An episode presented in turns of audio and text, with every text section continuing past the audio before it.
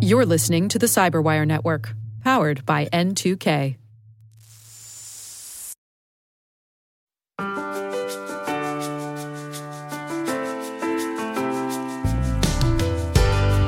Welcome to Afternoon Cyber Tea, where we explore the intersection of innovation and cybersecurity. I'm your host, Ann Johnson. From the front lines of digital defense to groundbreaking advancements shaping our digital future, we will bring you the latest insights, expert interviews, and captivating stories to stay one step ahead.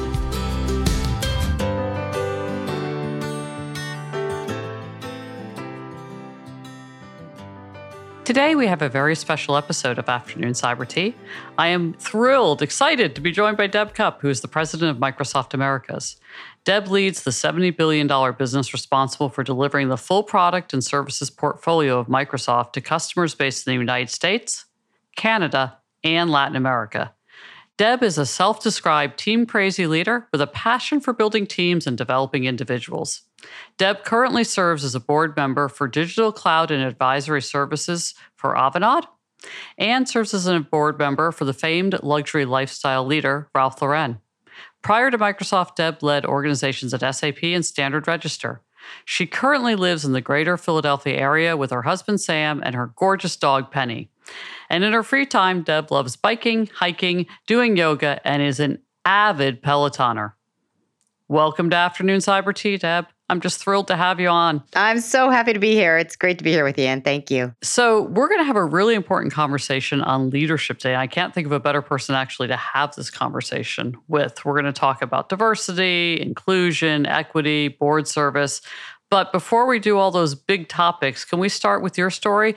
You've had this incredible life and this amazing career. And can you tell the audience just a little bit more about you? What led you to your role at Microsoft? Yeah, sure. I'm happy to. So, as Ann had mentioned, I live in the Philadelphia area with my husband and my dog, and come from a family with two siblings. I have a brother and a sister, and we actually were born and raised in this area. So, probably one of the few people that actually live today in the area that they grew up in as as did my husband. So that's kind of fun. So we've known each other for a very long time. Probably pretty standard upbringing and uh, played i'm a big sports advocate. I played uh, in, uh, growing up and i played division one sports in college. And so pretty standard there. Went to college um, started right out of college at, at a company called standard register which believe it or not this is will share everyone my age. Uh, my, my original job, I was selling business forms, if you can believe it. So going way back. But the cool thing about it was, you know, it, it taught me about workflow. And, you know, everything is kind of based in workflow how does how do things move from one place to another so i did that for a very long time i was there for 17 years and that company went through tremendous transformation and moved to e-commerce and digital workflow and all those types of things and then from there, I went to SAP, and um, I also got super interested in industries at that time. So, first at Standard Register, and my first role at SAP was running the healthcare business in the US and had a, a, bunch of great years there. I was on sort of the traditional side of SAP, and then they went through a bunch of cloud acquisitions. And then I moved to running SuccessFactors, which was one of the cloud acquisitions. And I loved that job. It was very cool. Talk about leadership and in culture. It was fascinating to think about a Silicon Valley startup and an, and an SAP, you know, a German, very large German software company, and bringing those cultures together was uh, was a really unique time and, and quite fun. And so I did that in total SAP for about six years, and then I came to Microsoft. So I uh, joined Microsoft, and I, you know what, I was so I was drawn to Microsoft because of the culture, frankly, and everything that I, as I was going through my interviews with the company and thinking about, is there an area for me that I can make an impact here, and will I fit, and will I be able to be sort of my authentic self? It just felt good, you know, and I, I really enjoyed who I spoke with and the experiences that I had, and so I was at Microsoft. I've been at Microsoft now about five and a half years, and I started doing uh, looking at the enterprise business for Microsoft collectively around the globe, and then started working on the industry businesses, and then and then I moved to running the U.S. and then a little bit after that, US and Canada, and now the Americas. So um, in I don't know five minutes or less, that's that's a sum up of of sort of my career, how I've what I've gone through, and how I got here. You know, you've done a lot. Before I even get to the to the next topic, you've done a lot. You deserve the tremendous credit for being a female leader in tech, which is not an easy thing. Um, and having had a very long tech career, you know, I, I, can appreciate that, and also just the diversity of your experience with industry and yeah. leading enterprise globally, and then focus focusing now on three major, you know, three of the largest markets for Microsoft, right? So, yeah. congratulations. Thank you. Thank you. It's been fun. So, I know you love to use this phrase, and I love the phrase team crazy. Yeah. You use it to describe your leadership style, and I want to unpack that a bit, right? I think anyone who is a leader has to develop their philosophy along the way in their journey. So, what does team crazy mean to you, and how did you end up centering on that as part of your leadership philosophy? Yeah, it's you know I think it's it just describes me well, and and I think back to earlier when I was talking about sports. I mean, I grew up playing sports, and I've I've and all team sports, by the way. So I I always felt inspired by what teams can create together. And you learn so much being an athlete around people playing their positions and recognizing that everybody has strengths and everybody has weaknesses or areas of opportunity. And when you put people in positions to do their very best and the team works exceptionally well together, you can accomplish things you could never accomplish as an individual. And it's it's powerful. It's the powerful watching people achieve things collectively together that they didn't think they could. You know i'm i feel like i'm an arranger. I like to sort of organize people and I, I i believe i can see strengths and i have an a, ability to sort of get a sense of where they belong and putting them in places to let them thrive.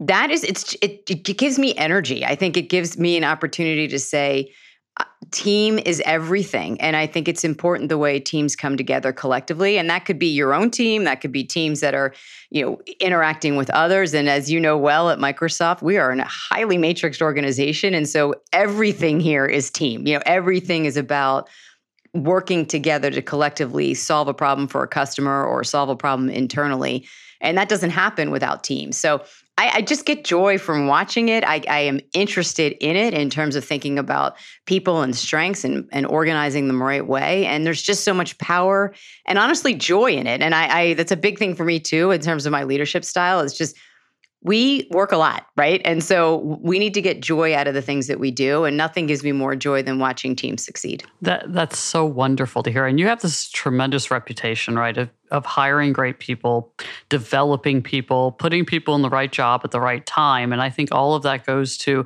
everything you just talked about. So um, people are lucky to be on your team. It's really, they, they have a fortunate opportunity to grow. thank you. You know, there's a lot of frameworks out there, and I know you've developed your own and you've learned from folks over the years and you've learned from your own mistakes and your successes. But as leaders are coming along behind us, right? As we think about, you know, keeping the ladder there for people to climb, what advice do you have for people on their leadership journey? And what is your favorite source or sources of inspiration that you might recommend to others? Yeah, it's it's a great question. It's funny. I just had a chance to talk to a bunch of our interns who are most of them are still in high school.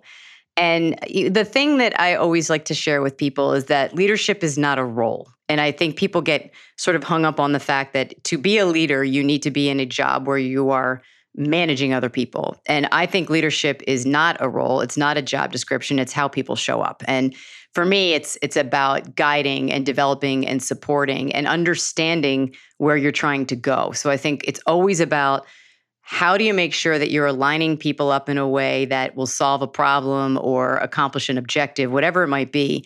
But that people need to get out of the mindset of, I have to be managing people to be a leader. I think some of the best leaders we all know collectively might not run a team, and who cares? Like the idea is that they can rally and, and, create opportunities for people because of the way they show up and it's about that guide and that develop and that support and I think leaders are exceptionally curious. So for me, it's about asking questions and learning and trying to understand. And so it's it's really behaviors in a lot of ways for me around how you show up. Are you curious? Do you want to understand how you can get the best out of others? Don't assume. We like to assume. I think we need to be more curious. We don't need to assume. And we create space. So I think it's it's about understanding the fact that your impact can be incredibly high, regardless of whether you have a team or not, and making sure you understand both the privilege of that and the responsibility. So I think it's both. It's really that opportunity that we we are given you know whether we earn it which uh, most of us do or even in your own individual contributor role anyone out there can do this too and so i think be curious think about guiding and developing people it's everything is about people everything. So you accomplish goals because of people. You focus because of people. You execute because of people. You fail eh, because of people. All of those things happen because of people. And as a leader, I think it's always about making sure you bring everybody along. You are inclusive. You think about how you accomplish things together. And the other thing I will say is as a leader, I firmly believe success is because of others failure is because of you. So I feel very strongly about accountability. That's another part for me when I think about leadership is you have to be accountable for the outcome. And so when you succeed wildly, I think that's because of your team. If you're challenged, I think you have to take accountability for that and figure out how to solve it. So I, you know, it's it's it's the cool thing to be able to do. Whether again you are a leader of people or you do it individually, I think it's just an it's a, a privilege and it's a responsibility. That's a great way of looking at it. And I think there are too many leaders who don't take that accountability, right? They're quick yeah. to blame someone on their team. And then people don't trust them. That's and then right. the great people don't want to work for them. That's right. Because they don't trust them. That's right. And they have choices. Yep. So, love to hear you say that.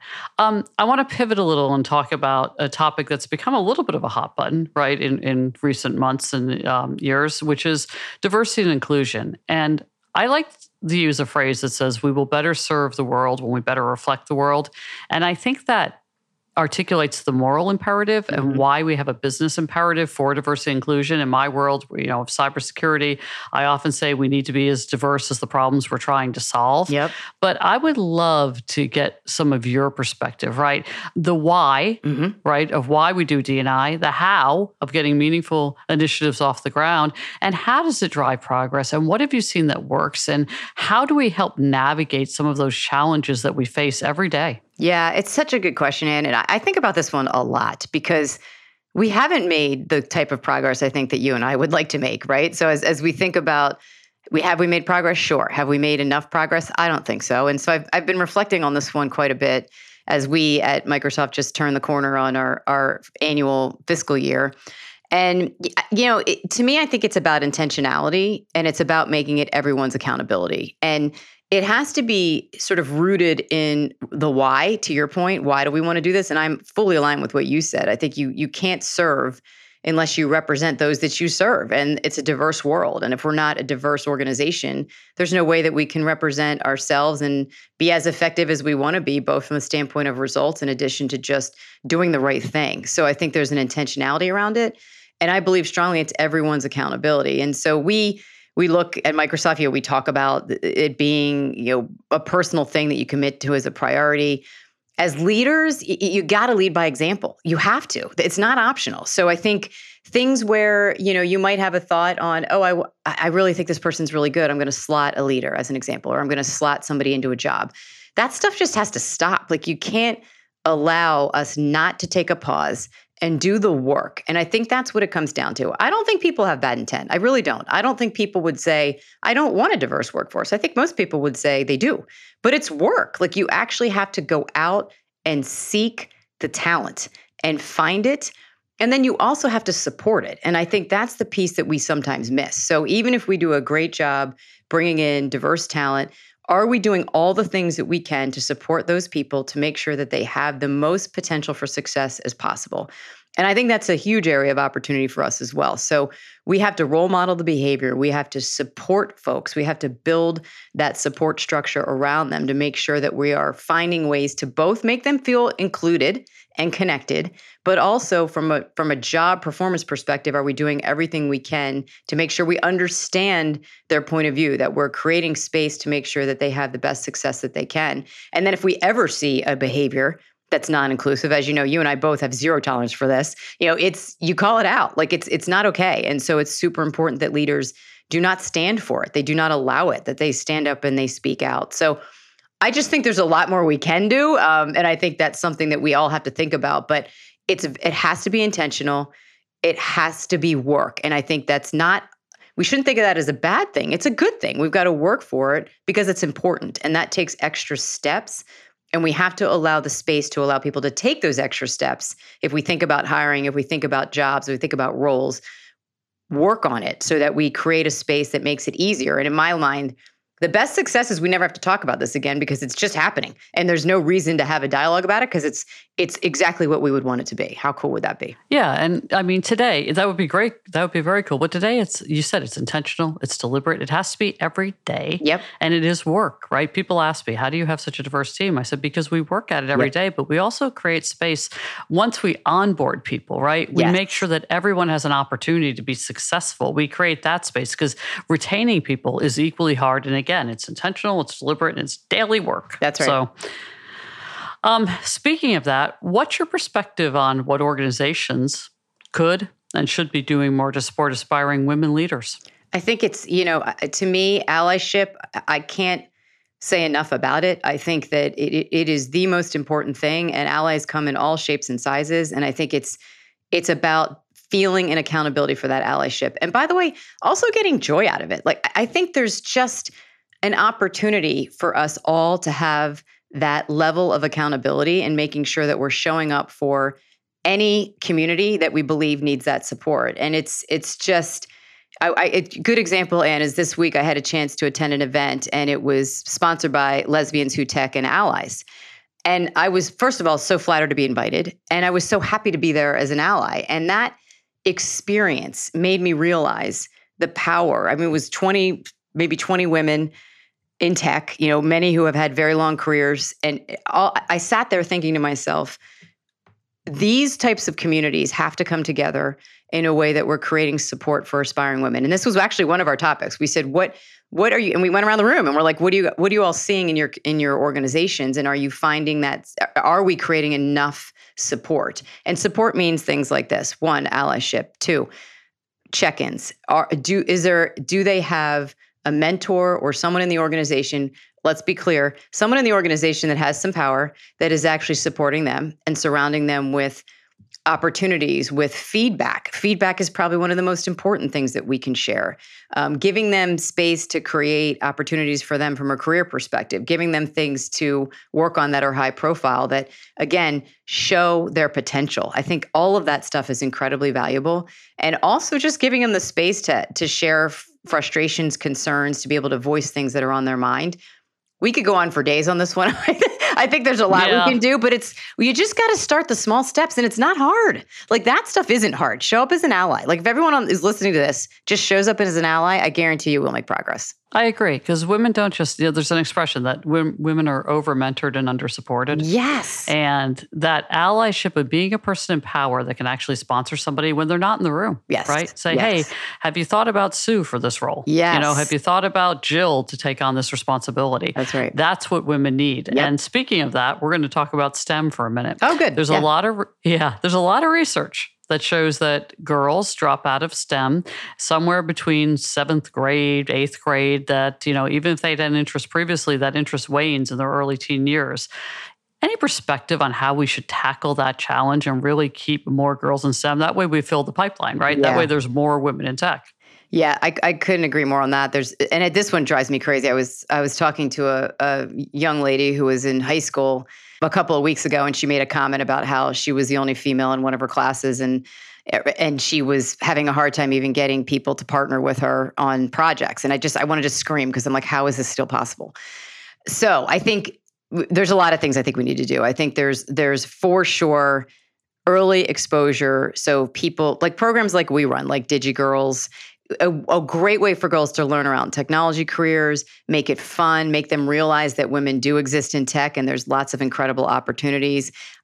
Sessions and workshops. I think if we all think about it, if all of us just did something in our community that allowed us to create exposure for young women and girls to recognize that you can have these amazing careers in this space and that it's absolutely worth it. And your love for STEM doesn't just go away. You're being, you're likely kind of stepping away from it because you don't feel included. So I think that would be incredibly helpful just to make sure that we're creating space for for these young girls to realize that there's something there. And I don't know, Ann. I think like it's it's we don't have the answers, all the answers, but I think technology companies have to lean in more. I think we just collectively as women all have to lean in more. We have to sort of take some responsibility for this. I think that's important.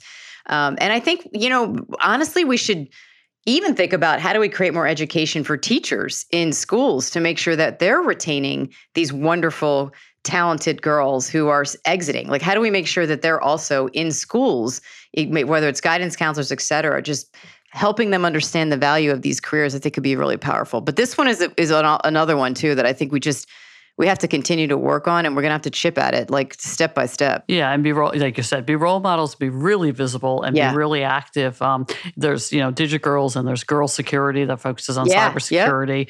yeah so all those organizations are incredibly important well, let's pivot and talk about boards, sure. right? I'm on um, a couple of boards. You're on boards um, on some pretty, you know, significant organizations. I think there's a lot of mystery about yeah. what serving on a board means. I think that listeners, you know, on the on the podcast can be a little intimidated about how they even get started. So, can you demystify a little bit for our listeners on what is truly expected when you serve on a board? How did you get to your first board service, and what surprises were there? Yeah, sure. So Oh, it was an interesting process, Ann, and I think it's it's very different depending on what type of board. So I think I would first start by saying, when people say, um, "I want to join a board," I think you have to understand what you're actually saying. So, so, part of it is the demystifying is is also somewhat of understanding just what a board is. So there's nonprofit boards, there's for-profit boards, there's startup boards, there's you know boards of public companies. So there's all different types of boards. So I think one thing I always encourage people to do is just learn about the opportunities across different types of boards most people will start in in a nonprofit or a local board. It could be anything that you just have an opportunity to step in and provide some guidance or leadership and i'll get to in a second what that actually looks like. Um, and i think it's it's it's it, as we we know it's a great opportunity to kind of get outside your company or, or your existing job and kind of both contribute in a different way and also learn which i think is pretty amazing. So I would the other thing I would say is why are you even doing it? So I, I think that's that's important. Like what do you want out of a board? Like what do you want? Not what are you going to give, but what do you want? And I think that's also super important because that will drive the decisions you choose to make as you make your way along in terms of making some decision processes you know what what do you do on a board? Um, so i can you know i'm on a, a, a jv a joint venture board which is avanade which is a between microsoft and accenture it's a joint venture. I'm also on a public board for ralph lauren. So you do different things on boards. So you you, you in essence you have a, a fiscal accountability for the outcome of that company. So think of a board as like a you are the boss of the ceo i think is probably the best way easiest way to say it and you have an accountability to review strategy, to review financials. Boards also have things called committees. And so boards will spend time together collectively on board meetings, and then they'll also spend time in committees. So I happen to sit on an audit committee. There's finance committees, there's you know governance committees, nomination committees. There's all sorts of committees, and they can be a little bit different depending on the board. So you will spend time understanding the company's mission, vision, objective, strategy. You will spend time understanding their financials and their performance. You will spend time providing guidance and input on those strategies and perhaps on their financial performance. You will spend time talking about talent, which is pretty awesome. You'll spend time learning about the talent of the organization. You'll spend time on succession. You'll spend time on all sorts of things around just general practice of how a company operates. So it's really widespread. Um, boards always look for people with different potential and capabilities. So when you ask and sort of how how did I come to serve on Ralph Lauren as an example? So oftentimes you are people you either know people or people know you or you're engaged with board recruiting firms. Boards will often or companies will reach out to board recruiting firms and start to find people that fit a, a particular category of what they're looking for uh, depending on the makeup of the board, the board, the company will look for certain characteristics. So in my example, technology obviously was was you know someone they were looking for somebody who had a technology background as we think about digital transformation et cetera um, that was an area that they needed to uh, fill in terms of their what they believed was capability that they needed on the board so they'll go through that experience and that's different for every company depending on exactly what's happening and ultimately what gaps they believe they have so I think the board thing is super interesting. I think the other thing that might be surprising to people is it's very time consuming. So if you do it right, you're going, there's an absolute expectation of the time that you spend on the board during the year And that's not just board meetings. So I think some people think you just pop in for a board meeting and then you're out. That's not the way it works. Um, so you have to remember the fact that you'll be sitting on a board, you'll be sitting on an on a committee likely, and then there's a ton of work in between. Where you're, for me, I'm just finishing, just actually up on my first year. So you do an onboarding program. So you spend some time going through onboarding and learning the company. And this is for, you know, for public companies. So I think people don't realize it's time consuming and that you you really have to understand why you want to do it. And then ultimately, once you figure that out, then you determine the type of company that you're looking for. And I would say my biggest, biggest advice is that you look for culture matches and that you spend a lot of time. They're going to interview you, but you're also interviewing them. So you're spending a lot of time figuring out if you have a culture match, if you like the the type of work the company does. I think that's important. And as you know, I, I adore the fashion space. So um, it, it, was a great fit for me just from the standpoint of, of the space that Ralph Lauren is in. But I also love the people. I love the culture. Uh, it felt like a really good fit for me. And I, I knew that they wanted my input. So for me, it was important to be on a board to provide value not to check a box, right? So some, you know, there are some out there that are trying to fill quotas. So I'm just going to say it that was not for me. That's not what I wanted. So I was I was clear to look for uh, getting engaged with a company that wanted somebody who would provide input and who also fit the culture that I was looking for. So probably a longer answer than you wanted, but uh, this is a super interesting topic, and I get a ton of questions on this one for sure. Yeah, it's a super important topic, right? I'm on a couple boards, and I'll tell you the one thing that I always, you know, the, you said you're interviewing them, and that's an incredibly important part because yep. typically what I ask them is, "What do you want? Why me?" What role do you see yes. me filling on your board? And then i can tell them whether i can fill that role or not right? Because that's right. yeah because and you get a variety of answers to that question. Um, you know but i want to see thoughtfulness about me as a board member not just the next board member. So you know what that's is right. it about me? So with that you know when you think about board and you think about business leaders how do organizations improve the representation of women at very senior levels including boards? And do you have a bold call to action here yeah, you know what I think, Ann? It, it, we all know a lot of people. And so one of the things that I committed to after I joined the board is I made a, a you know, I, I met a lot of people through that process and I realized I know a lot of amazing women who also want to be on board. So I personally just took a list of people. I emailed the, all the contacts that I made in, in recruiting firms, um, it, other companies, and I just said, hey, these here are some amazing women. So as you are looking for uh, if you're searching for another board candidate at another company i'd ask you to to give these folks a call. It was so easy. You know you create connections for upwards of 20 people in a minute. So if everybody just did that like i i am so grateful as i started my board journey uh, for the women who talked to me before i even knew what i wanted to do and that that was the other that's the other call to action I would have. If somebody calls you and says, "Hey, can you just talk to me about what it means and how I do this?" Take the call. You know, help somebody out. If everybody does that, it doesn't matter if you're a man, woman, doesn't matter. Take the call, help somebody else out, provide a list of incredibly qualified people that you know you know and pass them around. That if that that will help so many people think about the great talent that's out there because I think and some women don't advocate for themselves though just well they just don't. It, you know women tend to grind it out they put their head down and they go for it. Someone has to advocate. So i think we all have that responsibility. If everyone on this call just took a list of the talented people they know and sent it to every person they know that might be looking send it to all your your board search firms that you know i guarantee you we'll end up placing who knows how many women on boards in the next year yeah, I, I, think that's a great idea, and I think that's incredibly important because we all know great women who, and we, if you're on a board, you get the calls every day from recruiters right. for other board. That's members. right. Yep. So that's right. As we wrap up, we always want to wrap up with optimism. That yes. is part of this podcast, and we like to send our listeners off with one or two key takeaways and some inspiration. So, Deb, what keeps you energized and optimistic in our world of technology? And I got to say, I, I, we just did uh, our kickoff. So every year at Microsoft, we do our our field kickoffs, and we just finished that last week.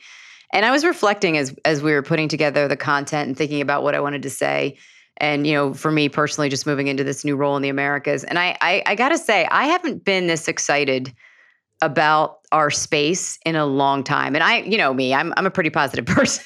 so I often find, you know, the positive in everything. But I I'm so energized by what technology can bring. and the problems it can solve. And as you know, there's a lot of discussion on AI, as everybody knows. But you know, I, I had the chance last week to to spend time at a major health institution in the U.S. And I was blown away by the work that they were doing around pancreatic research and how they were helping babies in the NICU. And it was all possible because of technology. And so you see things like that and you realize the technology that we're building has created these outcomes that did not exist even a year ago.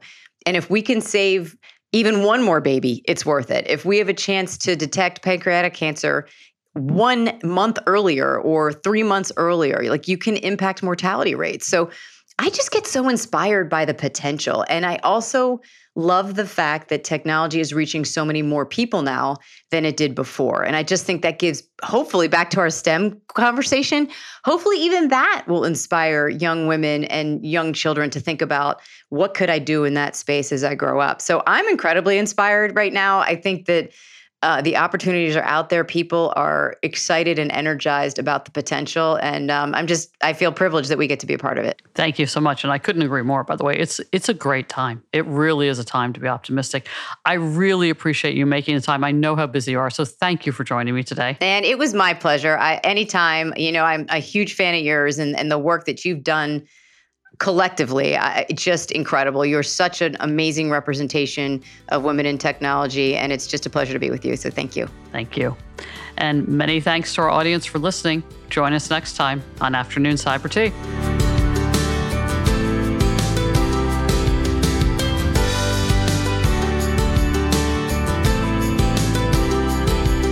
invited Deb Cupp to be on the podcast because she's just this tremendously optimistic female executive in tech who's had this substantial career. She's a wonderful leader. She brings people along, she mentors and develops people. She has such good energy. And it was an amazing conversation. I know everyone will enjoy it.